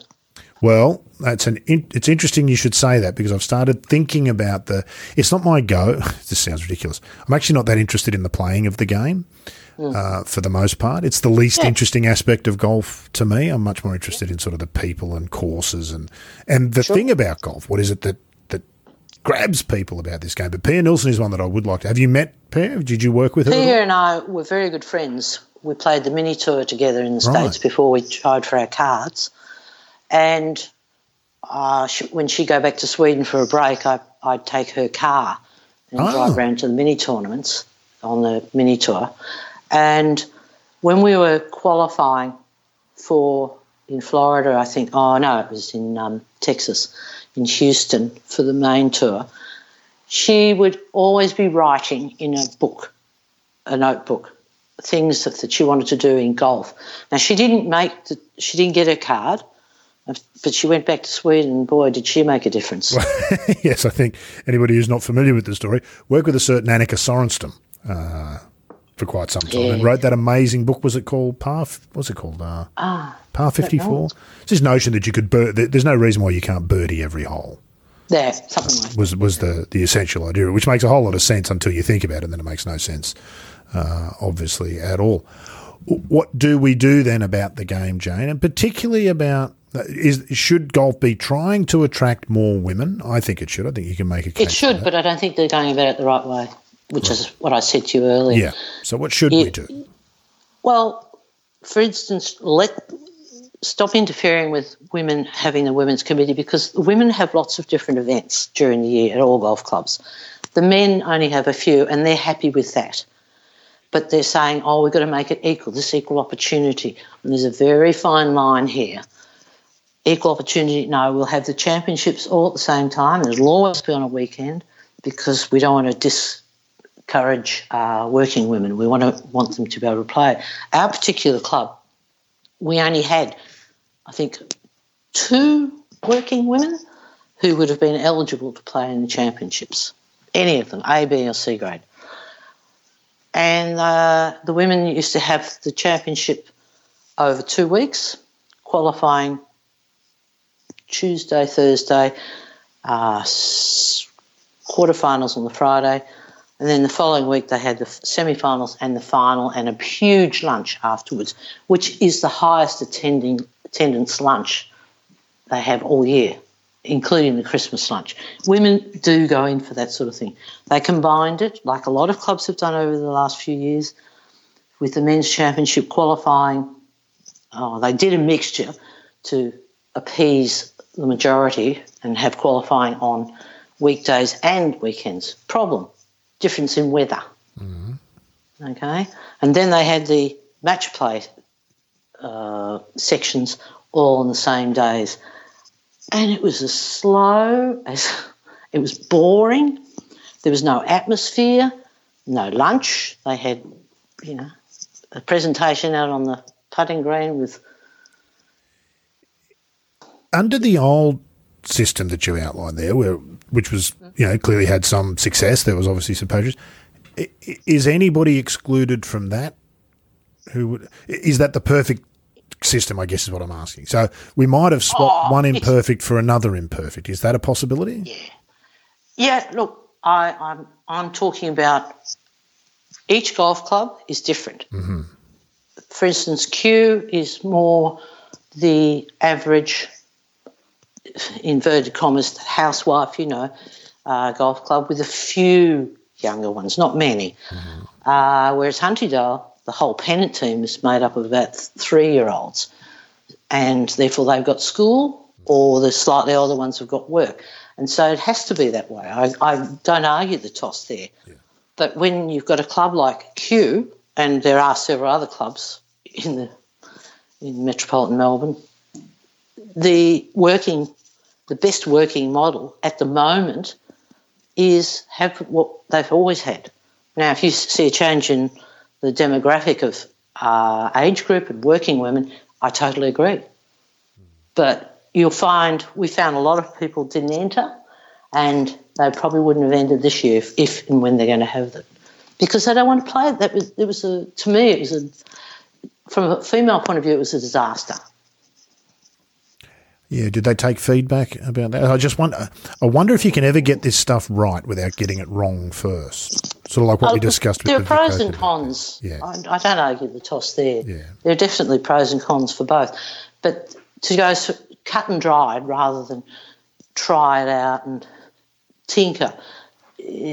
I don't think enough thought went into it. Uh, I, the feedback um, when when they asked for feedback, it's like questionnaires that are very well worded, so that you can't really put the answer that you want to put. Mm. You know, like a, did you think this was a, uh, a the best way to run the championship? Box one, fantastic. Box two, pretty good. And box three, yeah, that seemed to work okay. No, box four, it was a disaster. That's the sort of feedback system. And that's what, you know, you worry about because uh, it's a, it's just hard to balance. We've got about uh, 300 or so women, or I don't know, look, I'm not sure, but we've got enough women in the club that, you know, they enjoy their golf. They're not opposed to change, they're just be opposed to being told uh-huh. without the consultation. And that's where the issues are at most clubs. There's no consultation. You will do it this way. You're not going to have a women's committee. Oops, yes, we are. So, yeah. You'd hate to be the one in charge when you're try, trying to, because of course you can never get it right. You can never win, no, no matter what you do. You can never win. Well, you can't please all all the people. That's right. You know that, and I know that. And, but there uh, should be a balance pleasing both males and females, and not just dictating everything towards the male system. Men and women are different. In golf, it's a huge, it's a big difference. Perhaps that's perhaps that's where we get it wrong, Jane. This notion of I've spoken to Christian Hamilton about this, the inclusion officer there at, at Golf Australia, and he has this mm-hmm. sort of great little chart or a little image that he shows you of you know the difference the differences between equal and same and equal access versus just equality and there's a lot of stuff around it's a much more complex gender politics is a much more complex thing than just well if everybody has exactly the same thing then everybody must be equal because the same thing doesn't necessarily work for everybody, does it? So no, it's not as. I mean, you look at um, a certain golf club in New South Wales or Sydney, and you know, a proposal was put to the board by a member of the board, a female member of the board. Women, we can get more women to the club if we can get them time slots on Saturday. No, not going to happen. No, not having women on Saturdays. So it starts at the clubs. Absolutely. And and look, the stupidity of that is just staggering. And there, mm. there's, there's no sensible case to be made for that. Well, clearly we've solved most of the problems, Jane. If only the rest of the world would take the time to listen to us. Yeah, that's right. Well, not, nothing will change. This is that's my belief. Is this uh, after 66 years on the planet? This is the bleak outlook that you've come to, is it? That this is well, the way it is. I've been waiting. I've been waiting. Uh, you know, 50 of them. Yeah. Well, you've been trying, haven't you, to change yeah. it? For, yeah to no avail. Do you get to a point where you're just tired of having the discussions? Uh, you know, I've got friends that want to talk about it all the time, all the tra- travails of the golf clubs they belong to, and I just go, been there, done that, heard it all, same answer. Nothing's going to change. Oh, yes, that'll eventually change. And I said, well, when I was 19, they said that too. Yeah. Nothing's happened.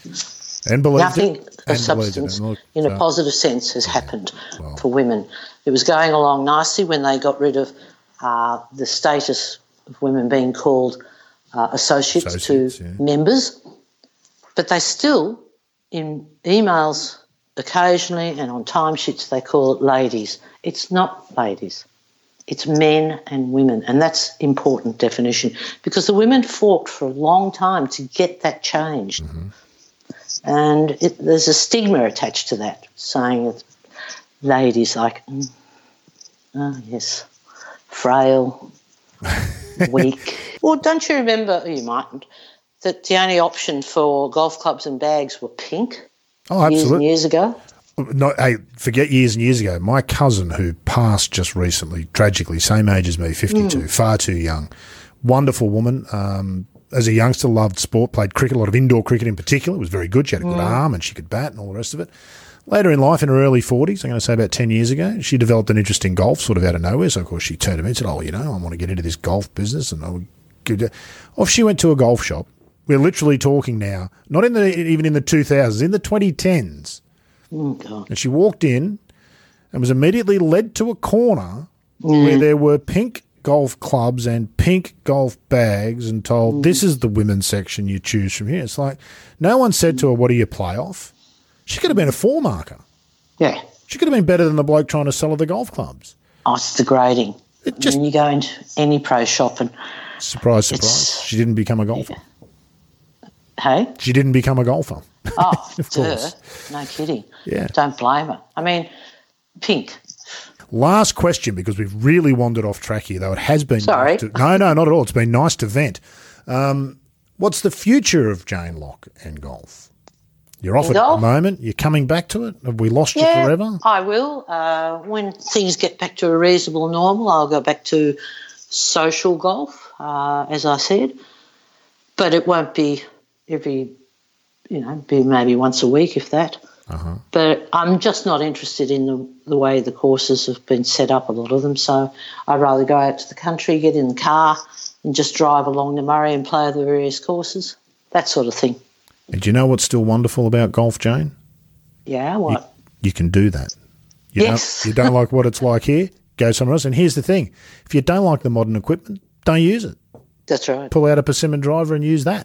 Yes. That's the wonderful. You can choose to engage at this game at whatever level you like. And so Yeah. I hope you rediscover the joy in the game, both for the game's sake and for your own. But you've made a magnificent contribution, a fabulous contribution to the game generally and to us here today. And it's been fantastic to catch up with you and talk to you. Thank you for taking some time. Thank you, Rod. Well, that's episode 30 done and dusted, and a huge thanks to Jane for being so generous with her time. It really was a treat to finally get to know a little bit more about a player whose name I'd heard so often, but I knew so precious little about. I hope you enjoyed it as much as I did, and I hope you'll come back for episode 31, when we'll not only chat to Adelaide golf royalty Wade Ormsby, but we'll also have a special announcement about the show. Very exciting stuff coming up. That's next time on The Thing About Golf.